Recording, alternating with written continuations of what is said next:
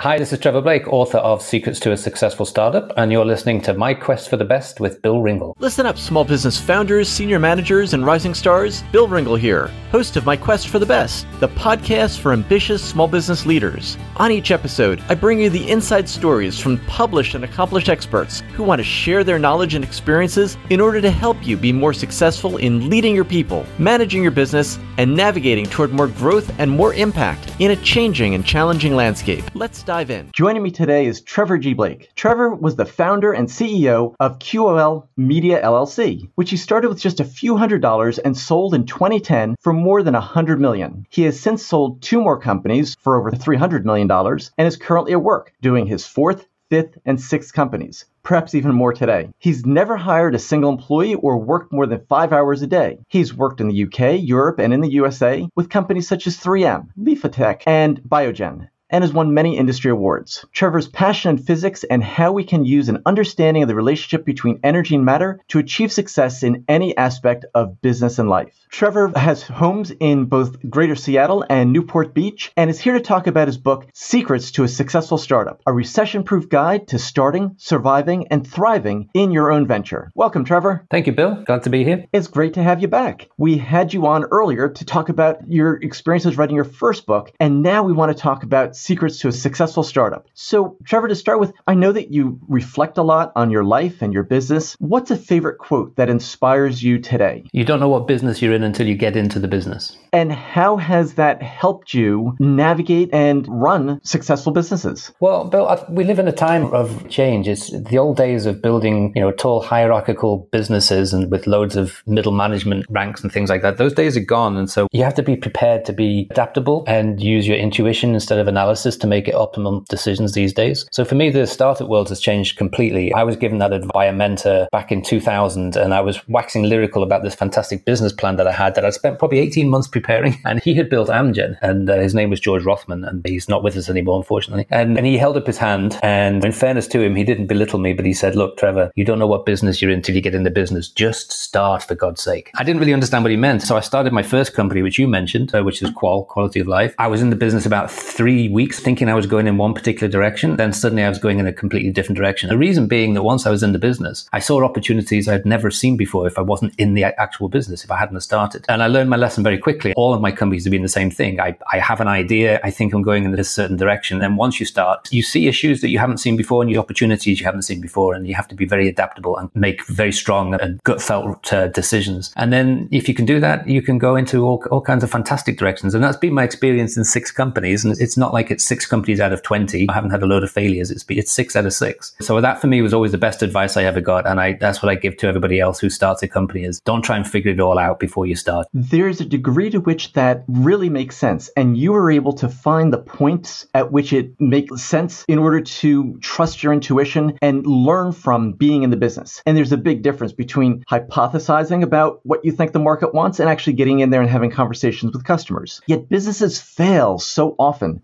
Startups fail so often with people just shooting from the hip and thinking that they're using intuition when they may be using it inappropriately. What advice do you have about how to use the insights that you gain from being in the business so that you could use the power of both customer feedback as well as your intuition to make better decisions? Customer feedback is by far the most important. It's always amazing to me when I, I talk to budding entrepreneurs and even entrepreneurs who've started their companies and then have hit a, a sort of bump in the road along the way, how little time they spend talking to potential customers before they start. One of the things in Secrets to a Successful Startup I spend a lot of time talking about is the business planning process because it's not a document. People think it's like an MBA thesis or something. It's a process. And the idea is to get away from your computer, out of your home office, and get out and talk to potential customers and also vendors and stakeholders and get their feedback. You, you basically ask them, if I build this, what would you think of it? And what, you have to use that feedback in order to develop your proof of concept and also to get investors interested. It astounds me the number of entrepreneurs that have never even talked to a potential customer. They think they're brilliant, but they've, they've never even tried to test it. So that's an essential part of that. And then, so the customer feedback is really important because when, when a customer tells you something, you know intuitively if they're right or wrong. You can feel it. So it's, it is that combination. It's like ingredients in baking. You have to have the right ingredients in the right order, in the right amounts. I like to bake, so I use a lot of baking analogies. I do feel that our business is like that. You're creating something from nothing and uh, you can spend too much time analyzing. Uh, so you have to get it right between the, the right number of people to talk to, the, the confidence you have in your intuition intuition, and this is a man talking about intuition now. If I could bottle women's intuition, I'd be a multi billionaire by now. So I've had to learn to deepen my connection with my intuition over the years. I, I was married for 40 years to a wonderful woman. Fortunately, she's not with us uh, anymore, but her intuition was so strong. In those days, all I had to do was ask her what she thought, and she would intuitively say, go left or go right. Without her by my side, I've, I've had to learn to deepen my intuition and match that also with the kind of data and analysis I get from talking to customers. See, that reminds me of a, a quote that I remember from your book early on, where you say that there are a lot of reasons that people think businesses are successful. But the first and foremost ingredient for startups isn't a talented team. It's not lots and lots of cash, and it's not a great website. I, I, hear a lot of people listening saying, Oh my gosh, there was my first three months. And you say that it's about mentality and approach. And this is part of it. The intuition is a part of it. Talk about what are a couple of the other components of mentality and approach that make that crucial difference? If you read any of the books that have been written about, and they're typically written by people who haven't started a company, by the way, they're academics and they say, okay, this is what makes companies successful or, or failures. You know, have to respect the opinion, but also understand that doing it teaches you a lot more sometimes than observing people do it. When it comes down to what makes success, it always comes down, no matter who the author is, it always comes down to the same two things. One is a sort of innate, a natural ability, if you like, to set targets with laser like precision. And then the other thing is self confidence. So you don't need to teams. You don't need, need great ideas. You don't need lots of capital. You don't need any of those things, but you do need self confidence. And self confidence doesn't come naturally to anybody. You learn it and you build it through the process of basically starting a company. Coming up with a winning idea is a particular process that I talk about in Secrets to a Successful Startup. What makes a winning idea and how to find them. That gives you a degree of confidence. And then when you go through the appropriate startup phase and you structure sensibly for the modern time, so you don't do it the old hierarchy hierarchical way and, and, use up all your cash and go out of business quickly, then that gives you a degree of confidence that you're going to survive. And it really is about confidence. And I, I was confident to start my first company in 2000 and whenever it was, 2002, 2003, because while I was working in a regular corporate world, I took my time to learn all the different functions of the business. So I was in sales and marketing, but most people I meet who are in sales and marketing don't ever think about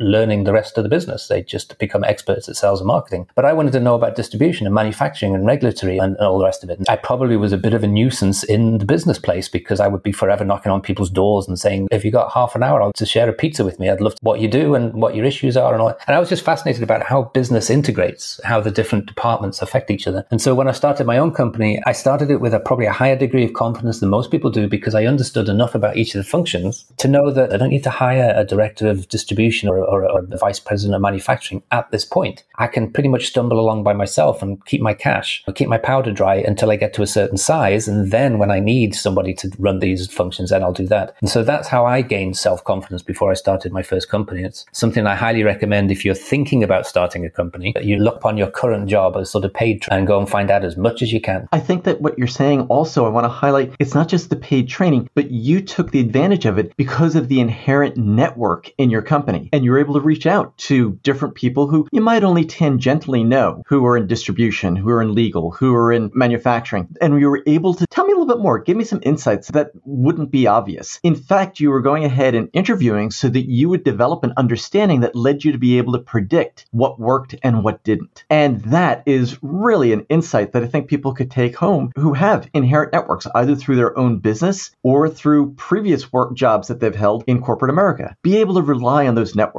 It often is something that people don't do. Why is it that you think that people don't reach out to people who are connected to them and they could easily ask a question which could save them months or tens of thousands of dollars if they just got some feedback? You, you get a lot of corporate politics in the regular workplace, and sometimes it's not possible to do it. I never take no for an answer, so I would just do it. I just open the door and go in. Some people are in a corporate environment where that's not possible. And if that's the case, the alternative is you go to where those functions hold their meetings. So there's always annual meetings of distributors and annual meetings of manufacturers, and you can, so you can pick functions. A lot of people start a company coming out of the, out of finance, and they don't they're a bit afraid of sales and marketing. When you can go, go to a sales and marketing symposium somewhere, and you just hang around those people and get a feel for it, and look at what the latest trends are. I did this with accounting too, so you can't learn accounting just by following someone around for a day or two, but you can get a feel for the main issues, and it's all about that. It's about building confidence. You're never going to be an expert in any of those things. You're going to be a jack of all trades. Be conversational, and at least when things are hitting a line that requires getting some outside expertise. Exactly. You've got a heads up on seeing issues before they become a problem and seeing opportunities that you would otherwise miss. And I think that is the big difference in the startup phase between those that grow fast and those that don't. So you've started your sixth company now. And how recent was that? That was end, the end of 2019. And it's actually my digital marketing company, trevorgblake.com. I didn't have a platform before, but I'd written two books and somebody said, how come you don't have a platform? And I hadn't really thought about it. So I got into the digital marketing world and loving it, really enjoying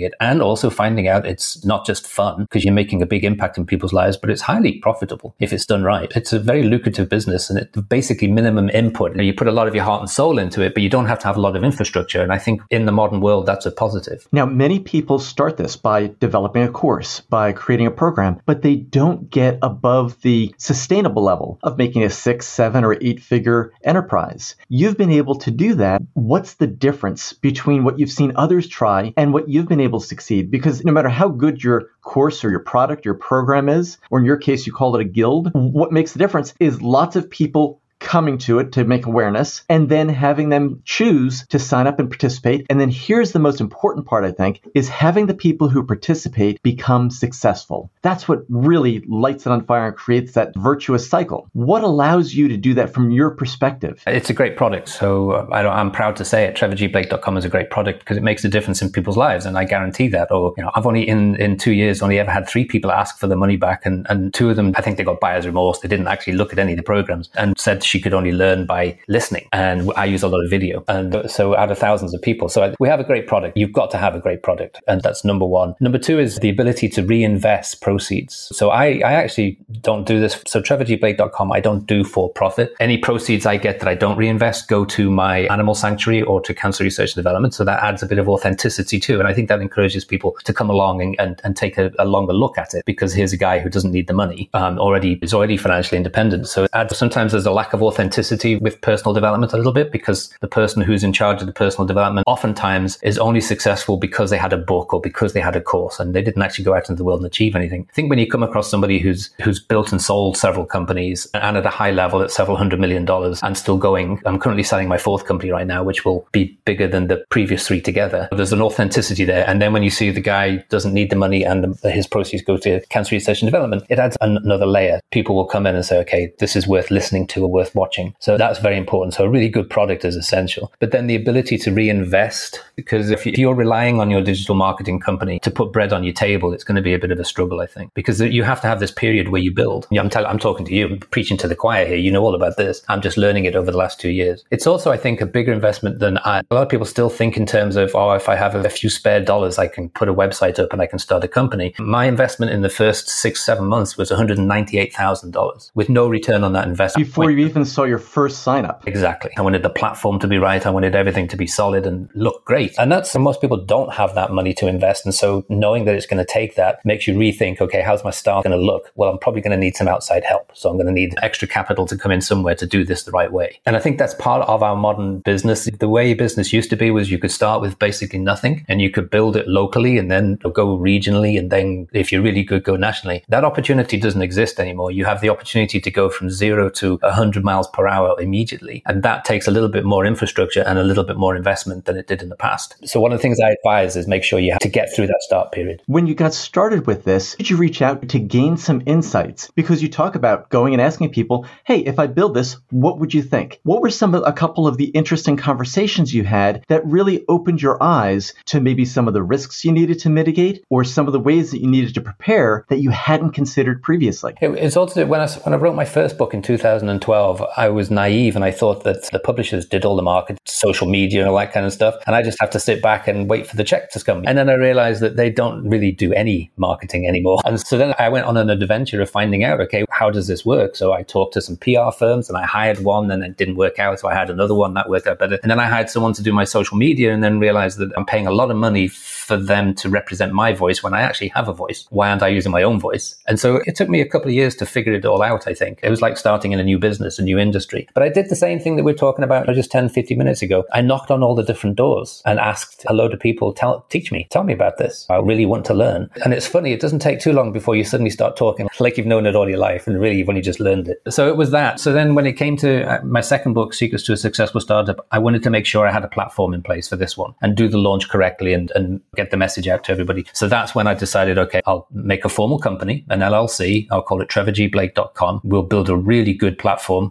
proper sales funnels. And uh, that took a good year, really because I'd learned enough, I was able to say, okay, this is a good digital marketing company as opposed to that one that I might have hired not having spent the time to learn about it. So I was able then to hire really good. So you learned through this process how to create a recipe, you tested it and refined it. And I know that not every business model works for every company or even every author looking to build a digital platform. But given that someone's interested in doing the same thing you are doing, by creating a, a, platform for being able to work with people on the basis of intellectual property you've created through your books. What are a couple of the questions that helped you decide how to hire the firm to help you build the sales funnel and maybe get some of those initial infrastructure questions out of the way that you were not expert in? What are some of the questions that you gained as a result of your interviews and refining your process during that? I always challenge people to say, okay, what do you see when you see trevorgblake.com? What do you, what future do you see? Always use a what question and then there's open-ended questions and closed questions. So in any interview process, you only really all your questions start with the word "what." You try to get people to open up and talk, and people love to talk. They, they love to tell you how great they are and their their talent and their previous experiences and stuff like that. But but I was interested in what they saw Trevor G. Blake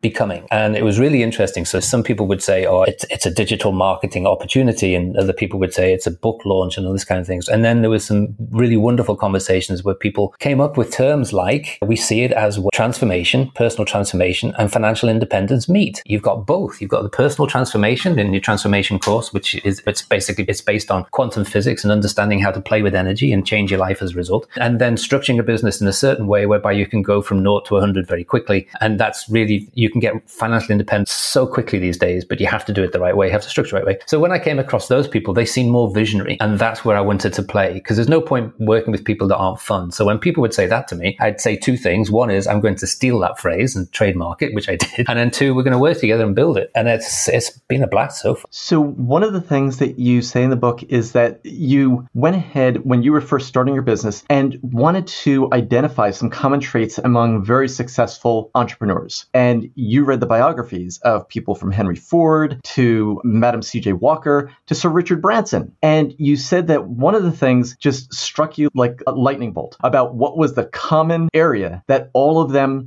wanted to do as an entrepreneur. And it didn't have anything to do with making lots of money. It was because they were, quote, hopping mad about something that they were driven to fix. Describe how that guides you with searching for products to bring to market. I don't think it's the only way to come up with a winning idea and start a company. You can identify something in yourself that says, okay, I love to do X, and you can be successful that way. It can happen, but I think it's a lot harder. I think it's uh, every successful entrepreneur I've met, and this would be true of my own life too, didn't start out to be a successful entrepreneur. They saw something that irritated them. They looked for someone to fix it. They tried to find a product that fixed it and then realized, what, this doesn't exist. Do I have the courage to do it myself? Can I fix this? And all the people you mentioned, CJ Walker, her hair fell out because she was so stressed in a terrible life, a life of poverty and brutalization. And so she couldn't find a hair tonic that worked. So she, she started her own hair tonic. It worked. She went door to door selling it, and she eventually became America's first female millionaire. And imagine where she would be with a good digital platform. We'd be all learning right now, exactly. So things like that. Richard Branson got frustrated at how much vinyl, we call them records in the UK, but how much vinyls cost, and students couldn't afford them. And so he started his own discount record company and went from there. He did the same as airlines. He got, he got frustrated because his flight got cancelled. He had a date with a woman in a, a Caribbean island, and he was afraid he would miss that date. And so he chartered a plane, but he couldn't afford it it. So he filled the seats. He, he, went around the airport saying, Who wants to fly to this island? And that's how Virgin Airlines started. You end up just seeing something that needs fixing and you go about fixing it, even though you haven't got a clue what you're doing. And it, it's perfectly true for my company. I have never been qualified at the beginning to start any of the companies that I've built. And that would include all of them, including this digital platform, right? I knew nothing, but I wanted to fix something. I have an issue with self help and personal development because so much of it is inauthentic. And I wanted to put an authentic message out there, an authentic voice. So that's my passion for doing this part with cancer research and development. I'm totally unqualified. I'm not a chemist or a biologist. I'm a physicist. So I'm totally unqualified for cancer drug research and development. But the side effects of cancer treatment really have been an issue for me over the years. And so I wanted to develop a drug that didn't have side effects. And everyone says that's impossible, doesn't exist. And so I went about fixing that. And we're in clinical trials right now with a drug that has no side effects. I'm totally unqualified to lead that, but I do lead it. The message that comes out of your book, your stories, and your life experience is that successful companies find a need or problem and develop a solution. You just start. You just say, I need to fix this. And something magical happens. And it does, this does get a little bit sort of almost new age in thought process, I think. But once you commit to something, it's almost like you send out a message to the Higgs field. There's this cosmic glue that exists that connects us all together saying, this needs fixing. I'm willing to take the risk. I'm willing to put myself out there. I'm, I'm willing to put my head on the block. And then all of these amazing things happen. You'll be, I had a great story yesterday. Somebody, so somebody who's part of my guild just signed up for the guild, sent me a wonderful email saying that they've committed to starting this and they were getting a coffee. She started talking to the person next to her in line for the coffee. He turned out to be the person who built the Ritz Carlton empire, which is exactly the business that she intended to go. You can't make that stuff up. If she hadn't made the commitment, she probably wouldn't have gone for a coffee at that precise time, at that precise location. And of course, she's got his business card. He's invited her in to look at the, how they do these things. Those things happen only the, the moment after you make your commitment and you say, I'm going to fix this. Don't know how, but I'm going to fix this. And then all these amazing things happen. You look back a couple of years later and say, how on earth did I pull that off? It reminds me so much of the quote from Goethe, where boldness has genius, magic, and power behind it. Another one of my favorite bits from your book is the, the idea that when you're first planning your business, you need to realize that it's going to cost twice as much as budgeted and that projects often are twice as complicated as you anticipate and often take twice as long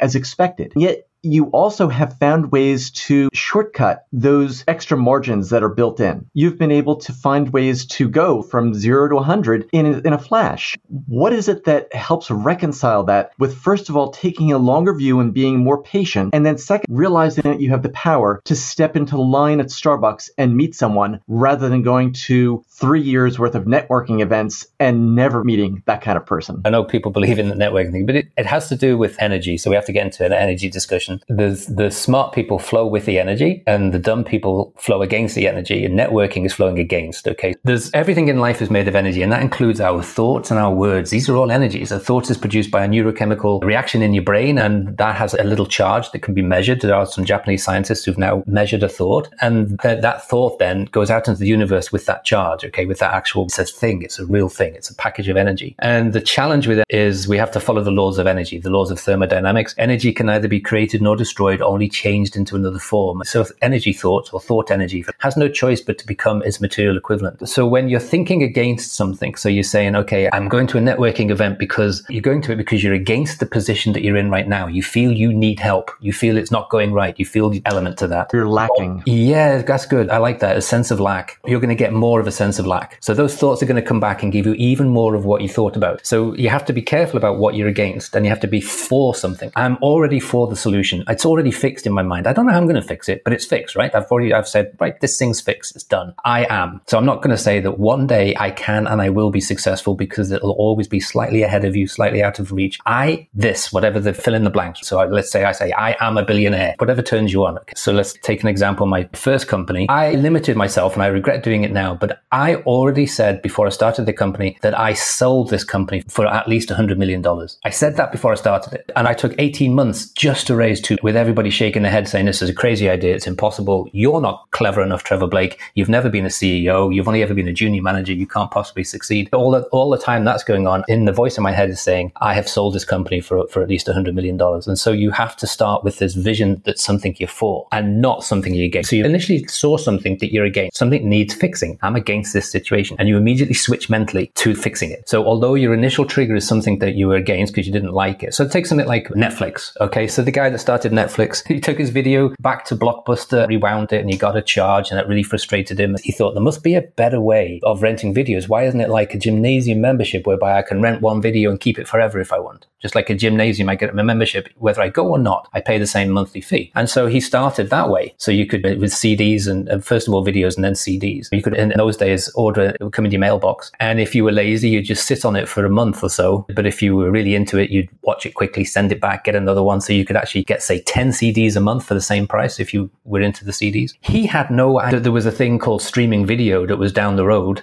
that's going to completely change the fortunes of Netflix. He just saw something he wanted to fix, got his mind into a solution mentality, had this huge vision, built a successful company and then life fills in the details. Life brings you all these other wonderful things, which in his case was streaming video. And so now you have this amazing company and it put Blockbusters out of business. He didn't go after Blockbuster and try to put Blockbuster out of business. He was always just about fixing something that he felt needed fixing. And that's in a rambling way. That's kind of how I look at the startup world. You find something to fix and then you immediately go into solution mentality. And neither you nor I, having been net customers, have ever been charged a fee for not rewinding a DVD or returning an on-demand film. And now we live in a painless world where it's, I don't even know what my Netflix subscription cost me. but I don't care. It's such a small, small number. And I love Netflix. And that's all created from a man just deciding to fix one little thing. That's the beauty of the world we live in. So one of the things that I, I think that people are curious about with the Trevor's Guild which is your online community. you've created it for people who are creators and disruptors who want to be on the cutting edge of change. Can you talk about how you use that phrase to identify the people who are going to be good fits for the program and also will find success rapidly? What is it about that phrase that you chose in order to be a screening mechanism to bring people into Trevor's Guild? You can't be a member of Trevor's Guild without having the courses. So, because otherwise you have people who have re- who've become wizards in their own right. they they've been through the transformation process. It's a course, but it's really more of an experience. Everybody who does the experience, it takes about 30 days the first time you do it. They do it again and again because I'm no different to anybody else. i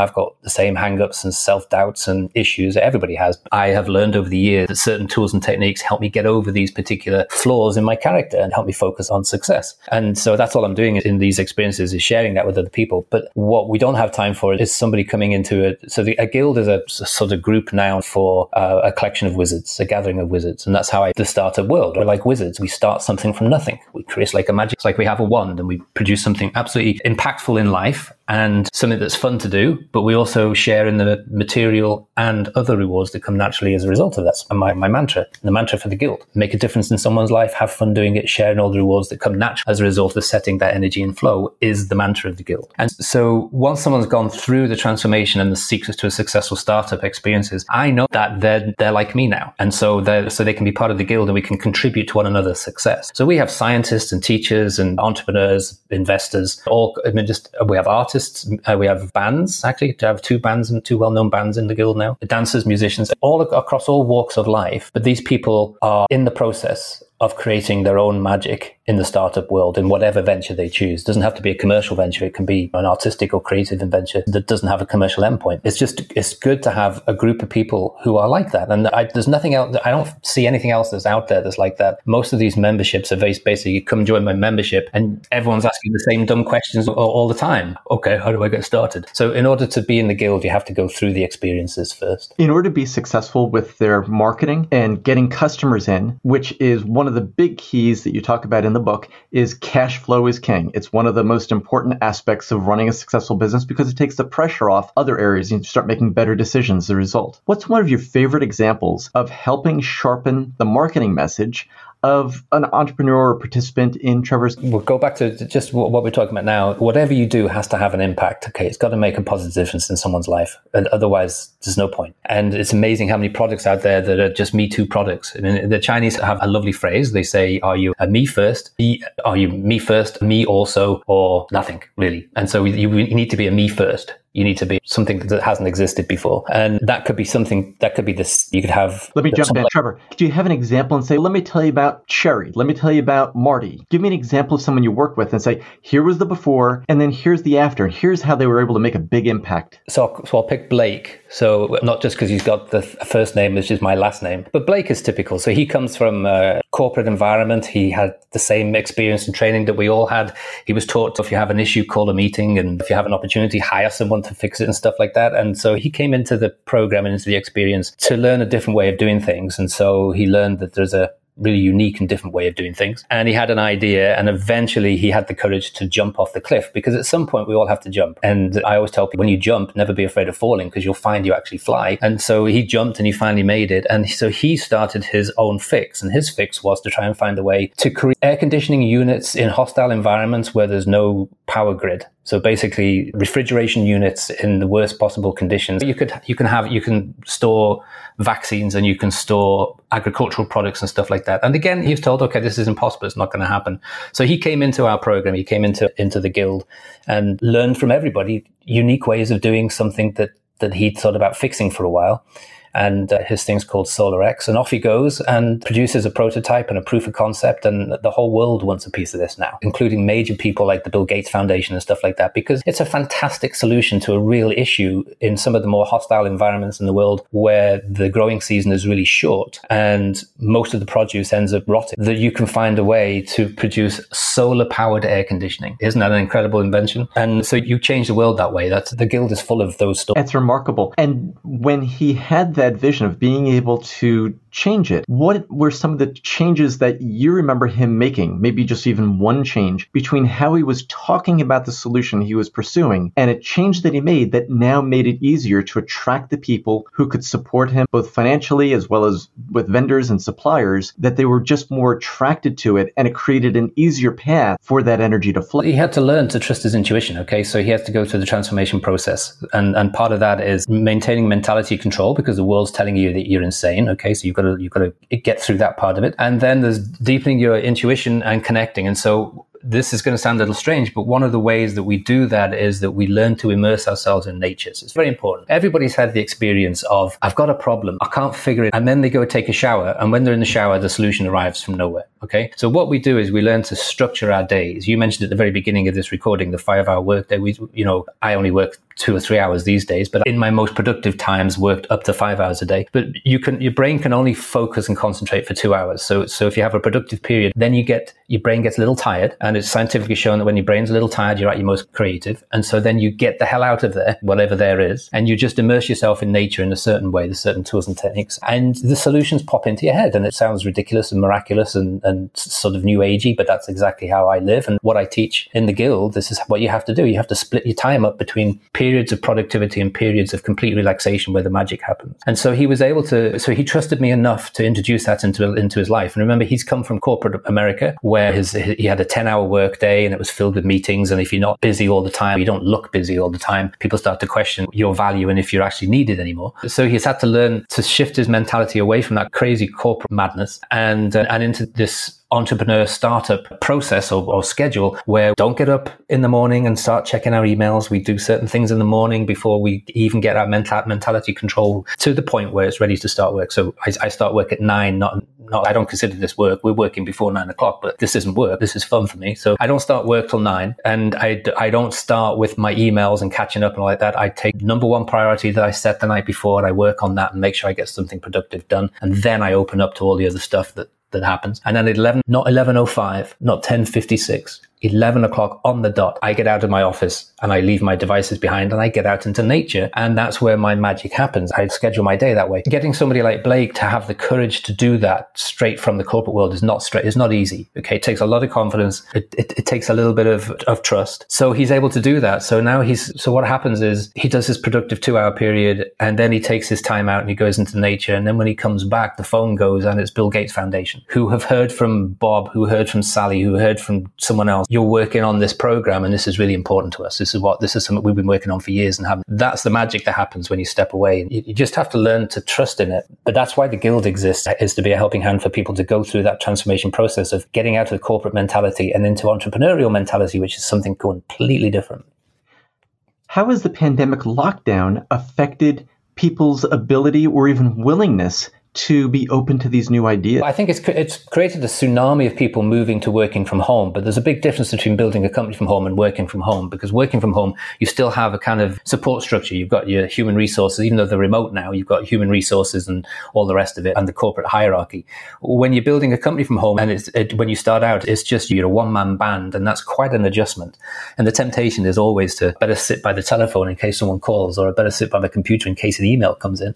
And so developing the, the discipline to to change your work structures is takes some time, and that's why things like the guild are needed because people need to see that there's a better way and a different way of doing things. Because I think as an entrepreneur, you can get burned out very quickly in the early days. I don't know if you found the same thing, but you feel guilty sitting there, and nothing, the phone's not going and the emails aren't coming in. I must be doing something wrong. And you can get burned out quite quickly. The adjustment isn't to be underestimated, I think, but there is a tsunami of people who have made the successful transition of coming out of the corporate workplace to the home life and I don't think ever want to go back to the corporate world. And that's not for everybody. A lot of people like the corporate world because they, they need camaraderie. They, they're not willing to be responsible for, on, on their own, and that's fine. That's their choice. But if you make that decision, then you need you need help to think in a different way so that you can get success with balance. I know a lot of entrepreneurs who work long hours, are very successful, but they're on their third marriage and their, their dogs don't recognize them. And uh, that's no way to live. So for me, it's all about success and balance. And as part of being responsible for your life and your business is to create or join a community that's already been created like this. It's to find ways to meet the need of being with like minded people who will help you succeed. Yeah, and learn off one another. I learn as much out of the, from the guild. I'm the captain of the ship at this point in time, but I'm sure in the future somebody else will step up and be the captain. I, I look forward to that day. But I learn as much from everybody else as, as, as they do from me, and that I think that is very helpful. In a way, you could say it's a networking forum in a way, but the the difference is that you're not entering looking for help. You're entering looking to contribute, and that's a big difference because you bring you bring your unique set of mentality and skills and ideas to the group and so the group can grow as a whole as, uh, as a sort of byproduct of your your attendance if you like. And contributions. Yeah yeah. Just the just bringing energy alone is that's helpful. One of the people you quote in your book is dr lewis terman and he was a psychology professor at stanford who improved the stanford binet iq test. And he is very well known for doing this. And what his longitudinal study called out was that there are two factors that make a difference far more important than intelligence in terms of achievement and that is discipline and and self confidence. And it sounds like you've embodied that and created a, a, structure, both in your program and the guild, that allow people to develop that discipline along the right methods that aren't commonly taught in our culture and society today. And through working those processes, the result is that they become more self confident. That's exactly it. And that's a fantastic summary, Bill. That's, that's, I couldn't have put it better myself. Discipline is essential and it's not natural. It's something we have to learn. I'm a lazy guy, laid back. And so I've had to learn to be very disciplined and also to respect the non-working periods with the same to the same degree as the working periods because that's where the magic happens. That's something you have to learn obviously over time. And when the magic happens, you realize, oh my goodness, it's working, and and then you become more disciplined. But so to have the discipline that builds the self confidence. Without Trevor, you've been so generous uh, sharing with us your insights and experiences on my quest for the best. I want to thank you again and call out some highlights of what we talked about today because it's so important to recap. You talked about the idea that business that you envision it with your online business is really the intersection of transformation and success. It's financial success plus personal transformation. You talked about how it's the process that helps people become successful. Going through the planning process that you describe very deeply in your book is what develops the insights that people need in order to form their business correctly. Developing a business plan isn't about creating a document, it's about gaining the insights from having those conversations. You talked about how developing self confidence is really a byproduct of having a great product and knowing how to reinvest the funds in order to continue to build a better and better organization. And we talked about some of the little known things, such as the, the Higgs field in being able to use that cohesive energy that binds us all together and using that to guide us into opportunities and interactions that can help further our goals. And also the fact that it's important to think of ways that you can contribute. And preparing yourself to contribute really means being very responsible for yourself and how you spend your time and your attention every minute of the day. So for these and so many more reasons, I want to thank you, Trevor, for joining me on my quest for the. Thank you, Bill. I appreciate it. And once more, Trevor, author of Trevor G. Blake, author of Secrets to a Successful Startup, a recession-proof guide to starting, surviving, and thriving in your own venture. Where can we find out more about working with you online? Where's the best website? TrevorGBlake.com. Trevor, thanks again for joining me on my quest for the best. Thank you. Hi, this is Bill, and I hope you've enjoyed this podcast interview on my quest for the best. Be sure to subscribe on Apple Podcasts, Google Play, Stitcher, or your favorite app so you never miss an episode full of stories, tips, and insights for the ambitious small business leader. Now, I have a quick request for you. Please go to Apple Podcasts and iTunes and give us a rating and review. My team and I really appreciate the feedback, and we read every comment to find out what you enjoy and what you want as we develop new content, course materials, and a few surprises that we have in store for you. When you rate and review My Quest for the Best, you help other small business leaders find us, subscribe to the podcast, and join the community. You can get the Insiders e newsletter for small business leaders by going to myquestforthebest.com. We have chosen a challenging path to make a living and make a difference in the world, and I believe it's important to share top notch resources with each other, which is why you'll find new episodes from top thought leaders and small business experts on My Quest for the Best each week. Thanks for listening and being part of the community. See you on the next episode.